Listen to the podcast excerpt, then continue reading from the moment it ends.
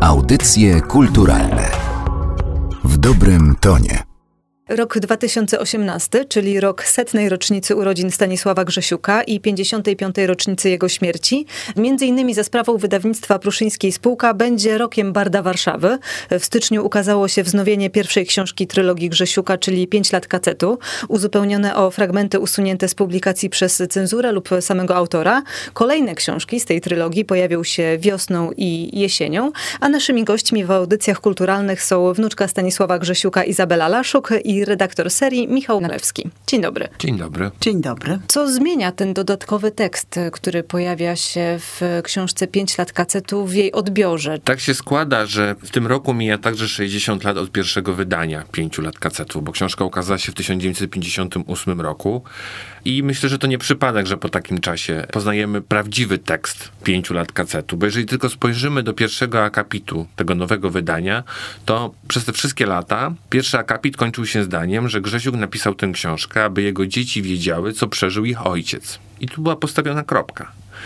Natomiast y, praca nad rękopisem pokazała, że ten tekst był tak naprawdę dużo szerszy. Intencja autora co do lektury była dużo szersza i stawia to tak naprawdę wszystkie nasze lektury pięciu lat kasetów w trochę innym kontekście. Bo zdanie, które kończy pierwszy akapit w tym nowym wydaniu, a tym samym rękopisie brzmiało, że napisał tę książkę, aby jego dzieci wiedziały, co przeżył ich tata oraz nauczyły się nienawidzieć faszyzmu i wojny. I można powiedzieć, że tak naprawdę musimy Grzesiuka przeczytać jeszcze raz. Ale też wiele fragmentów, które zostały usunięte, nie trafiło jednak do tej książki. To nie jest tak, że możemy teraz przeczytać dokładnie jeden do jednego to, co było w rękopisie. Tak, to prawda. Do książki nie trafiły fragmenty, z których dopisków na marginesie, ze skreśleń wynikało wprost, y, że Stanisław Grzesiuk nie chce, aby one się pojawiły w książce. To były fragmenty takie bardzo osobiste i one zostaną tylko dla nas. I myślę, że także te fragmenty, przy których y, Grzesiu, kiedy zaczął pracę z redaktorką, bardzo szybko uświadomił sobie, jaka jest ich wartość literacka, bo były takie fragmenty, przy których skreślenia, wspólnie się zastanawialiśmy, skąd te skreślenia i tam ewidentnie te skreślenia ze strony autora wynikały z tego, że świadom był słabości swojego warsztatu. I takie fragmenty również nie weszły. Ale za to do książki wrócił fragment usunięty już po pierwszym jej wydaniu, za sprawą procesu, który bohater tego fragmentu wytoczył Grzesiukowi. Dlaczego się zdecydowaliście umieścić e, znów ten fragment książki? No nie tyle umieścić do końca, bo trzeba pamiętać, że ten fragment jest w całości przekreślony i sam bohater tego fragmentu jest e, wyczerniony, to znaczy jest nieczytelny, jest stosowny przypis, który tłumaczy całą historię i to jest poniekąd w zgodzie z wolą samego Grzesiuka. Natomiast chcieliśmy, żeby czytelnik dzisiaj współcześnie otarł się trochę o fenomen tej książki, bo nam się dzisiaj wydaje, że kiedy książka trafia do księga i powoduje jakiś ferment, powoduje jakiś skandal, czy autora się ciąga po sądach, to nam się wydaje, że to jest wymysł współczesny. Ten zabieg jest bardzo świadomy. Chcieliśmy pokazać, jakim fenomenem była ta książka i jak została odebrana przez współczesnych. Ta książka musiała wzbudzać wiele emocji. Ukazała się kilkanaście lat po wojnie. Te wszystkie historie były świeże. Dlatego też przypuszczam, że wiele fragmentów wtedy nie było opublikowanych. To był rok 58, to było 13 lat po zakończeniu wojny. Wiele ludzi jeszcze żyło, albo żyło wiele ludzi, których bliscy zostali w tych obozach koncentracyjnych. Ta lektura była już wtedy kontrowersyjna. Opis różnych sytuacji budził bardzo duże emocje wśród czytelników. Myślę, że teraz będzie budził takie samo albo i większe. A czy jakoś e, udaje się stwierdzić, które fragmenty zostały usunięte przez cenzurę, a nie redakcję lub samego Grzesiuka? Trzeba pamiętać, że w tym tomie nie mamy takiej cenzury stricte politycznej, dlatego że jest to rok 58. Grzesiuk e, debiutuje w bardzo dużym wydawnictwie pod okiem mądrej redaktorki, która ma świadomość, z jak wyjątkowym tekstem ma do czynienia, bo mimo, że 500 kasetu jest literaturą niepopularną i wówczas ma nakład 10 tysięcy, to ona od początku ma poczucie, jak to wyjątkowo od strony narracyjnej, faktograficznej jest literatura. I w rękopisie dziś trudno odróżnić, co jest mądrą uwagą redaktorską, a co jest decyzją autora i gdzie są jego skreślenia. Natomiast nie ma wątpliwości, że mądra praca redaktora i autora, samoświadomość, nie doprowadziły do wycień ze strony cenzury.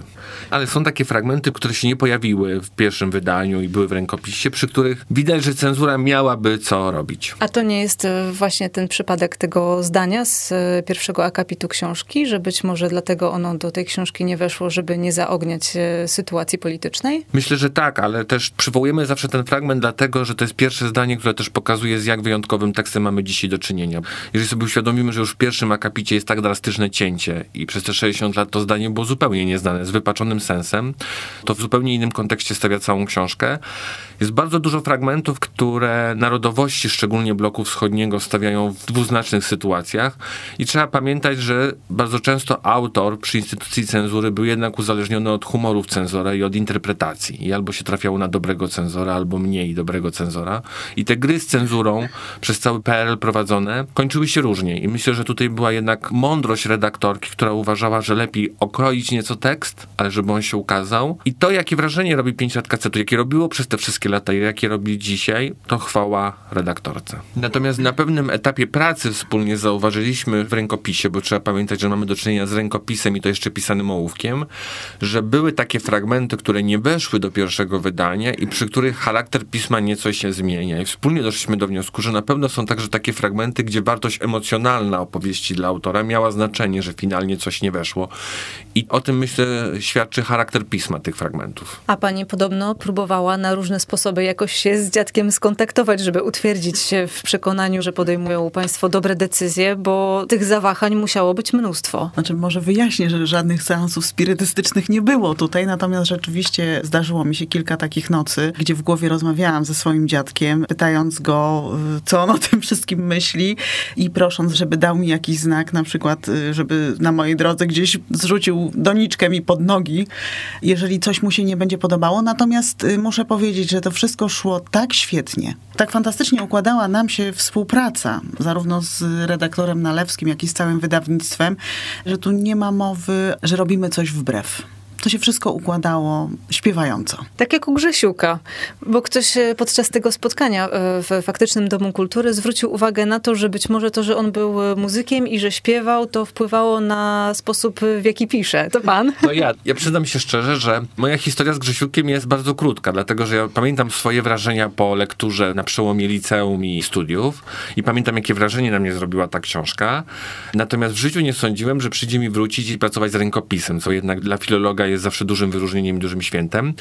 I mnie, kiedy wróciłem do tej książki po tylu latach, a już byłem po wydaniu biografii Bartosza Janiszewskiego Grzesiu Król Życia, która była pierwszą biografią i tak w sposób pełen nakreśliła portret psychologiczny Grzesiuka i pokazała różne napięcia w nim i kontrasty, to mnie fascynowała odpowiedź na jedno pytanie. Jak to możliwe, że ten debiut jest tak świetny? I długo się zastanawiałem, jak to jest możliwe. I kiedy przez te ostatnie miesiące praca nad tą książką szła równolegle z pracą Janka Młynarskiego nad płytą z piosenkami śpiewanymi przez Grzesiuka, to bardzo szybko wpadłem na ten trop, że tę muzyczność w nim widać także w literaturze, bo proza Grzesiuka pokazuje jedną rzecz. Po pierwsze, prawdę psychologiczną o człowieku, to co on mówił, że on nie jest literatem, on po prostu chce opowiedzieć prawdę, to co przeżył, chciałby zapisać to wszystko, co ma do opowiedzenia. A druga rzecz, czyli to, że dobre zdanie w literaturze jest jak równanie matematyczne. Tam niczego nie ma za dużo i niczego nie da się wykreślić, bo zdanie się przewraca. Tak jak w muzyce. Tam nie może być fałszywej nuty, żadnego fałszywego akordu. I faktycznie tych dobrych zdań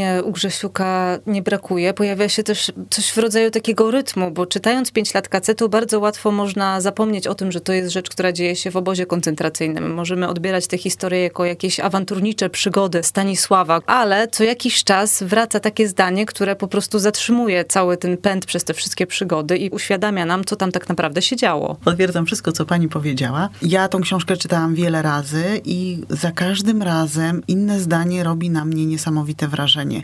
Jeżeli myślę, że już wiem o niej wszystko i nic mnie w niej nie zaskoczy, zatrzymuję się na jakimś fragmencie, który powoduje, że dostaję po głowie tym zdaniem, tak jak teraz przy ostatniej edycji, to jest zdanie więźniowie przywiezieni z Oświęcimia byli gotowi pieszo wracać do obozu w Oświęcimiu, tylko po to, żeby nie być w Gusen. No to y, człowiek zaczyna się zastanawiać, matko, co tam się musiało dziać? Dlaczego? Odpowiadać sobie na mnóstwo pytań. Y, takich fragmentów myślę, że każdy czytelnik znajdzie bardzo dużo, bo większość z nas przeczytała tę książkę po raz pierwszy w takim wieku nastoletnim. Jeżeli wracamy do niej jako ludzie dorośli, odkrywamy ją na nowo i odkrywamy nowe, przerażające, wzruszające, niesamowite fragmenty. Mimo, że tak e, właśnie opisane są te lata, które Grzesiuk spędził w obozie koncentracyjnym, to zarzucano mu, że nie dość e, piętnował te instytucje obozu i te wszystkie złe rzeczy, które się w nim działy. Czy teraz po dodaniu tych fragmentów brakujących e, już jest wystarczająco całość napiętnowana? To wydanie to tak naprawdę więcej Grzesiuka w samym Grzesiuku. Dlatego, że to, co mu wówczas zarzucano, to to, że Grzesiuk nie chce iść w jakieś wielkie wywody filozoficzne. On się nie zastanawia nad istotą zła. On nie szuka na to jakiegoś nowego języka. To mu zarzucano, że nawet kiedy sięga po temat kontaktów homoseksualnych w obozie, to wszyscy, którzy wyszli, mówili, że można to było delikatniej, można było nie tak wiele o tym pisać. Ludzie byli spragnieni wówczas ci, którzy wyszli, którzy ocaleli fizycznie, a nie psychicznie, żeby ta opowieść była heroiczna. A Grzesiuk mówił wprost, że ten czas w ogóle nie był heroiczny, cierpienie nie ma sensu, cierpienie nie uszlachetnia. I to mu zarzucano, ale historia literatury pokazuje i siła tego wznowienia, bo dla nas jest to niesamowite, że kiedy siadaliśmy do tego wydania, to mieliśmy świadomość całego kontekstu historyczno-literackiego i tego, że to wydanie z 58 roku sprzedało się natychmiast. I dokładnie historia się powtarza. 25 stycznia ukazuje się 5 lat kacetu, pierwsze tak pełne wydanie, bez kreśleń i cenzury i w dniu premiery cały nakład jest wyprzedany i robimy natychmiast dodruk. Wtedy nie było takich możliwości, dzisiaj już one są. Czyli ta legenda Grzesiuka cały czas jest żywa, ale wydaje mi się, że to dla wielu osób może być postać jednak problematyczna. No dobrze, z jednej strony wszyscy znają piosenki, które śpiewał, znają książki, które pisał. Grzesiuk ma swoją ulicę, ma swój festiwal, no ale z drugiej strony można powiedzieć, że był to cwaniak, chuligan i jeszcze lewak do tego. ja, ja bym tego tak nie nazwała. Znaczy, cwaniak warszawski na pewno. Dlaczego chuligan? To, że od razu odpowiadał na zaczepki, ale nie chodził po ulicy i ludzi nie zaczepiał. On był oczywiście otwarty na propozycje, jeżeli chodzi o tego typu sytuacje, natomiast ani w pierwszej, ani w drugiej książce nie mamy chyba opisu takiego e, stricte chuligańskiego wybryku. Był to facet z niesamowitą fantazją, z gorącą głową, a jeszcze szybszą pewnie pięścią, ale to był taki prawdziwy człowiek tamtych czasów. Mnie też fascynowała w tym kontekście figura Grzesiuka jako pisarza. Bo trzeba pamiętać, jaki jego sukces był w 1958 roku, jaki ferment wywołała ta książka, jednak Grzesiuk od początku do końca uciekał od nazywania siebie pisarzem. Nie chciał się specjalnie też wiązać ze środowiskiem literackim, miał duży dystans wobec tego wszystkiego, ale kiedy tak naprawdę się tam głębiej, mówiąc kolokwialnie, podrapie w tej osobowości, to widać, jak to był głęboko wrażliwy człowiek, że pod tą taką maską twardziela i takiego, który wobec wszystkiego ma dystans i do wszystkiego i wszystkich ma daleko i nic go nie rusza, to jednak był to człowiek, który po debiucie na takie ostre recenzje jednak stara się odpisywać, stara się trochę bronić. I ja myślę, że dzisiaj po tylu latach e, Grzesiuk bardzo łatwo wchodzi właśnie w takie etykietki chuligan, pisarz bez przygotowania, etc. I bardzo łatwo jest go szufladkować, natomiast myślę, że Grzesiuk jest tak naprawdę jeszcze do odkrycia, bo kiedy się spojrzy na jego osobowość, na portret psychologiczny, choćby na przykładzie pisarstwa, to jest bardzo ładna legenda, że on tak miał do tego pisania ogromny dystans i tych recenzji nie przeżywał i dla niego ważna była prawda i później się odcinał, o czym też świadczy proces, przy którym był spokojny i wcale się na początku nie angażował emocjonalnie w to wszystko, to myślę, że tak naprawdę to był szalenie wrażliwy człowiek, o czym świadczy też siła tej opowieści. I w każdym z tych etykietek, które chcielibyśmy do niego przykleić, jednak trzeba je trochę podzielić przez pół i spróbować jednak wypośrodkować Grzesiuka, bo jak myślę trafny jest tytuł biografii Bartosza Janiszewskiego, to był nade wszystko król życia i on i z tej wrażliwości i z takiego życia ulicznego chciał po prostu czerpać garściami jak najwięcej. I może stąd ten tupet wobec życia. A jeżeli chodzi o wznowienie Boso, ale w Ostrogach, to w maju jest planowane, tak?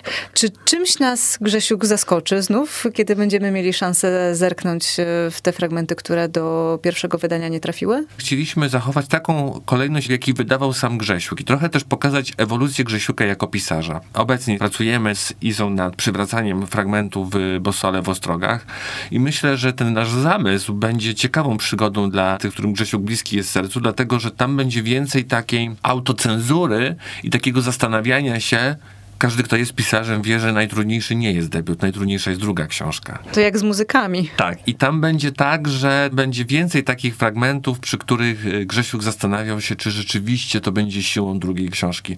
Trzeba pamiętać, że to była po pierwsze druga książka, po drugie po tak świetnym debiucie, po tak głośnym debiucie i myślę, że Grzesiuk nas zaskoczy, bo tam poznamy Grzesiuka jako pisarza, jak on siebie chciał kreować jako pisarza, co o sobie myślał, jak poprzeczkę sobie stawiał i podobnie jak w książce 5 lat kacetu również pojawi się aneks, czyli taki fragment, który dołączony był do rękopisu, ale posiadał zupełnie oddzielną numerację, nigdy nie wszedł do żadnego z wydań i tutaj zostanie on dołączony. Będzie on nieco krótszy, ale myślę, że 5 lat kacetu pokazuje, że każde zdanie, które zostaje przywrócone jest na wagę złota bo to jest bardzo szczególna opowieść, która w tym, co się dzieje obecnie na świecie, nabiera ogromnej wyrazistości.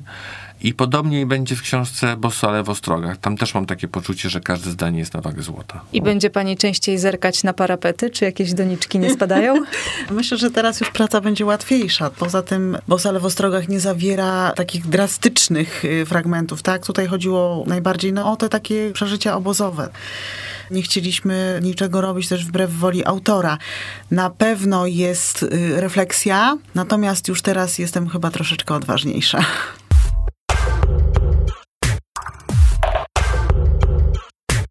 Ale mówiąc o Stanisławie Grzesiuku, nie sposób nie wspomnieć o jego działalności muzycznej i wyjątkowym instrumencie. Jestem sobie fabrykantka, Mam kochanka, szewca, matka, oj dali dali Do wszystkiego szelma zdatny, oj dali dali Tylko trochę jest garbaty, oj dali dali Janek Młynarski, dzień dobry. Banjola Stanisława Grzesiuka, jak wiadomo, jest instrumentem absolutnie wyjątkowym. Jest to samoróbka wykonana w obozie koncentracyjnym. Grzesiuk wszedł w posiadanie tego instrumentu już w obozie, kupił ten instrument za papierosy i ten instrument uratował mu życie. Przeprowadził go przez cały obóz. Jak wiadomo, wrócił później do Warszawy. Ten instrument towarzyszył mu na wszystkich występach. Również ten instrument możemy usłyszeć w tych nagraniach legendarnych. Grzesiuk zmarł w 1963 roku i od tamtej pory ten instrument leżał w szafie. Postanowiłem skontaktować się z rodziną Stanisława Grzesiuka, zacząłem szukać kontaktu.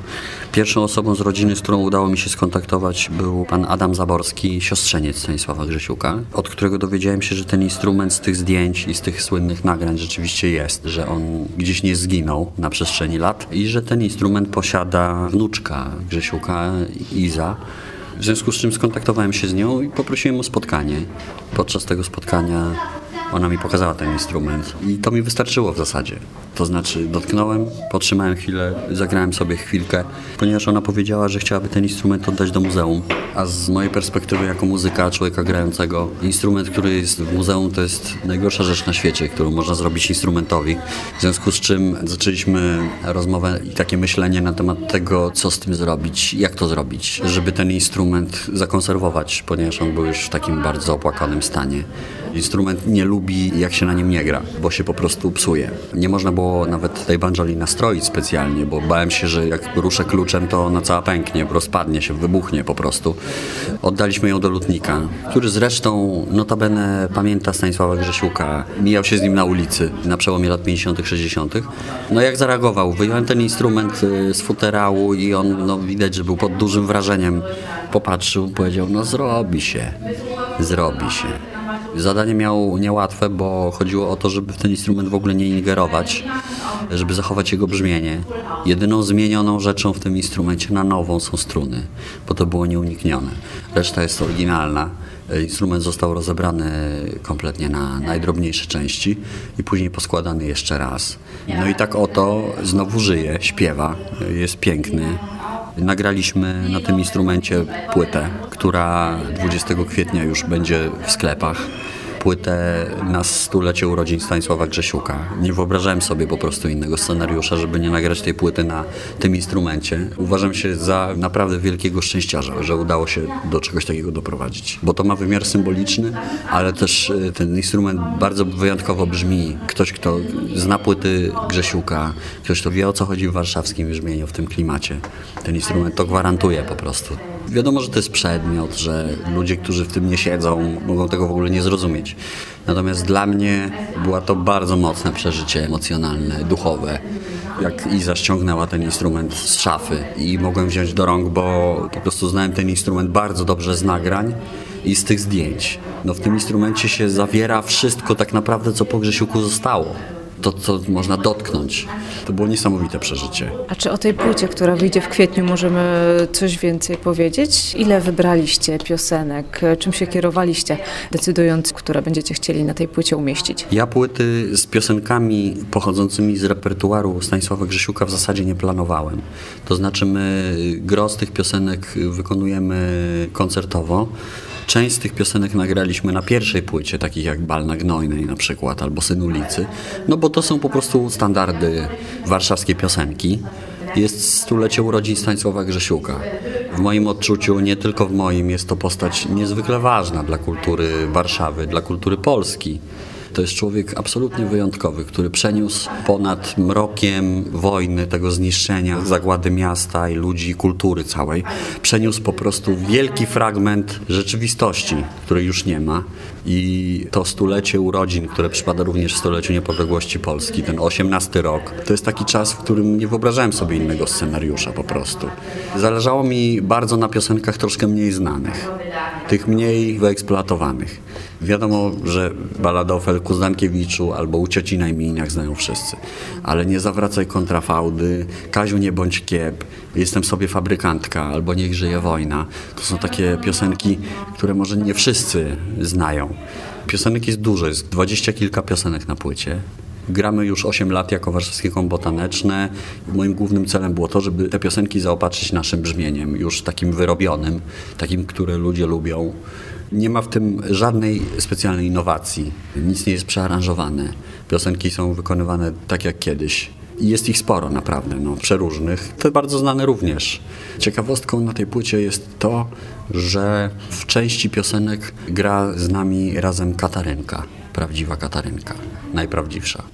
Głównie mam tu na myśli piosenki, które przyszły do Warszawy, takie piosenki na melodię ludową, wiejską po prostu, z mazowieckiego, bo to na Katarynce bardzo fajnie wychodzi i Katarynka też w tym swoim brzmieniu przekazuje takiego jakiegoś starego ducha, którego już nie ma, po prostu miejskiego. Bardzo ładnie się to zbiega z festiwalem imienia Stanisława Grzesiuka, który przypada w maju i w Wigilię jego setnych urodzin. I tu się absolutnie spełnia moje wielkie marzenie i uważam, że nie mogło być inaczej po prostu, że 5 maja w Wigilię jego urodzin setnych gramy w Parku Sieleckim koncert promocyjny tej e, płyty naszej. Gramy dla ludzi, koncert otwarty, wstęp wolny. W Parku Sieleckim, w którym Grzesiuk też siedział na tej samej trawie i na tej samej ziemi i grał te piosenki. No. Na tym samym instrumencie. Na tym samym instrumencie, więc to jest po prostu piękne. I...